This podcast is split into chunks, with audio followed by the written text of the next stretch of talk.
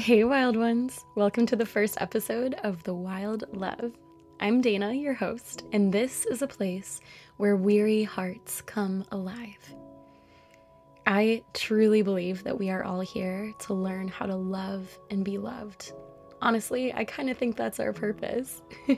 I love a really good adventure. If you know me, this past summer I moved into an Airstream and did a solo cross country trip out west. Just me and my golden retriever in the wild, wild west.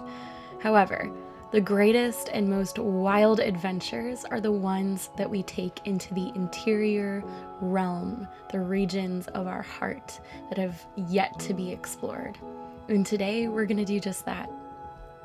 So I've spent most of my life restlessly searching for answers to questions like these Where do I belong?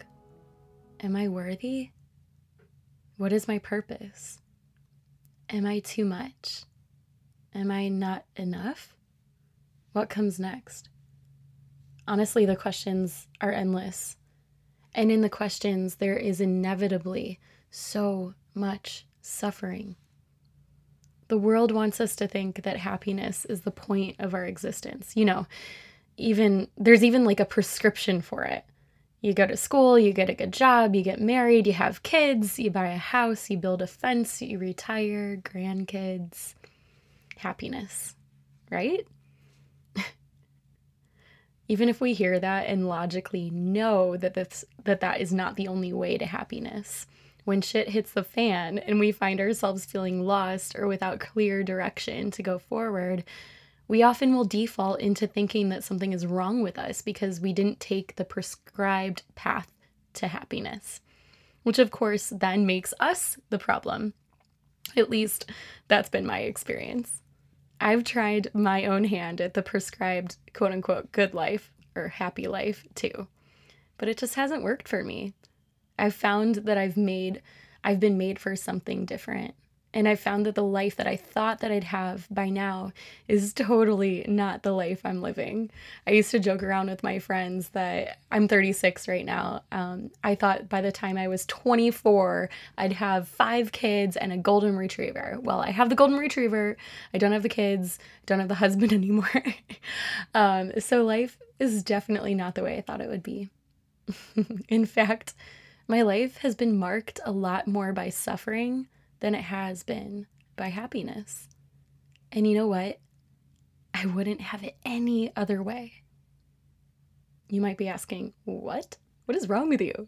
Okay, fair question. I'll tell you why. Deep suffering that I have experienced at an early age in my life has carved its way into my being. I think of like taking an ice cream scoop to a fresh carton of ice cream and just taking that first scoop out in the way that it carves so beautifully into the ice cream. And that space that's been carved out in me has become a container for deep joy, gratitude, love, kindness, gentleness, tenderness, truth, beauty, and freedom. We spend so much of our time and so much of our money building resistance walls to keep the suffering out. Yet resistance only causes more suffering, higher walls, longer fences. Is that living? Honestly, I call bullshit. Here's the thing I've tried to resist suffering too. I mean, I do it all the time and in really sneaky ways by people pleasing, anxious attachment tendencies, avoiding anger.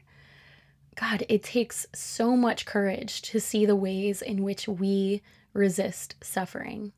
It takes bravery to ask questions out loud that are constantly playing in the background of our minds. So, what does suffering have to do with love? You might ask. And why would you start a podcast called The Wild Love off by talking about suffering? I mean, it's a little lame. It's kind of a downer, right? Well, I'm so glad you asked, Wild One, because I believe love is what we are all destined for. But it is never forced on us, it is something we choose freely, and we always have a choice. We have a choice in who we love. We have a choice in how we approach difficult people. We have a choice in how we love ourselves in the kind ways or in the not so kind ways. We have a choice in how we move and make our being when nobody is looking. We are always given opportunities to choose love in every decision that we make. And when we love, we simultaneously open our hearts up to the possibility of being broken, which leads me to a story. So, this past weekend, I crashed a wedding. Yeah. well, okay, not really. Um, but I subbed for my mom because she was sick. And so my dad needed a date. So I was like, okay, I'll be your date. I know. So cute. Well, it was a Jewish wedding. And I've never been to a Jewish wedding, which is wild. But all I can say is it was so much fun, a total celebration of life and love, and the joy in the place was just palpable. At one point in the ceremony, the rabbi retold the story of the couple's first date. And I guess on this date, the groom accidentally broke a bottle of wine. Yikes, right? But the rabbi went on to say how the broken bottle was a good omen a symbol, not unlike the stomping on glass at the wedding ceremony, which he did, which was so cool to see. Um, and it's, it's really a sign of the fragility of relationships and how they must be handled with care. So I'm Greek, and we have this tradition in Greek culture of breaking plates. And so I wonder if it's kind of that same um, tradition. It's something that we do in joyous, joyous occasions, right? Um, but there's so much symbolism behind it. And then he explained, the rabbi explained that in the breaking, there now is something to work with. There's something to put back together. And I believe that it is really an invitation, a space, a container made for love to rush in. I also uh, I think of those, I think they're Japanese bowls. I don't remember the name of them. Maybe some of you know offhand. But there are these bowls that are broken, and then there's this art of putting the bowls back together um, with like gold, I think. And these bowls just become this beautiful piece of artwork that once were they're just broken cast aside and then they become stronger because they've been put back together in by like a stronger substance um and they're they're just beautiful works of art. So that's kind of how I think of this concept of of the breaking and then that being actually a really beautiful invitation to allow something stronger to come in. And um, that substance is love. So i don't know where your heart is right now wild one. Maybe it's shaky. Maybe it's armored up. Maybe it's numb. Maybe it's open. Maybe it's beaming. But if you find your heart to be weary or broken today, I invite you to breathe in this question What would it look like to allow love to fill in the cracks? Love is the thing that I want to be filled with, the thing I want to be glued together by every nook and cranny, every darkened corridor. So let's open up the windows. The air is sweet today, my friend. Let's let our hearts breathe. I know the questions are painful, and I'm not sure if they'll ever stop, if I'm honest. I don't have a self help formula to make them go away. But I do know one thing if you allow the questions to simply be with you, you'll find they soon become less prominent.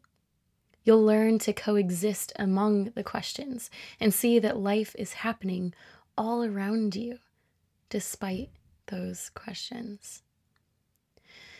If you take a deep breath and accept that the questions may always be there, you might just find your morning coffee somehow smells even better than yesterday's, your surroundings a bit more vibrant, your interactions just a little sweeter.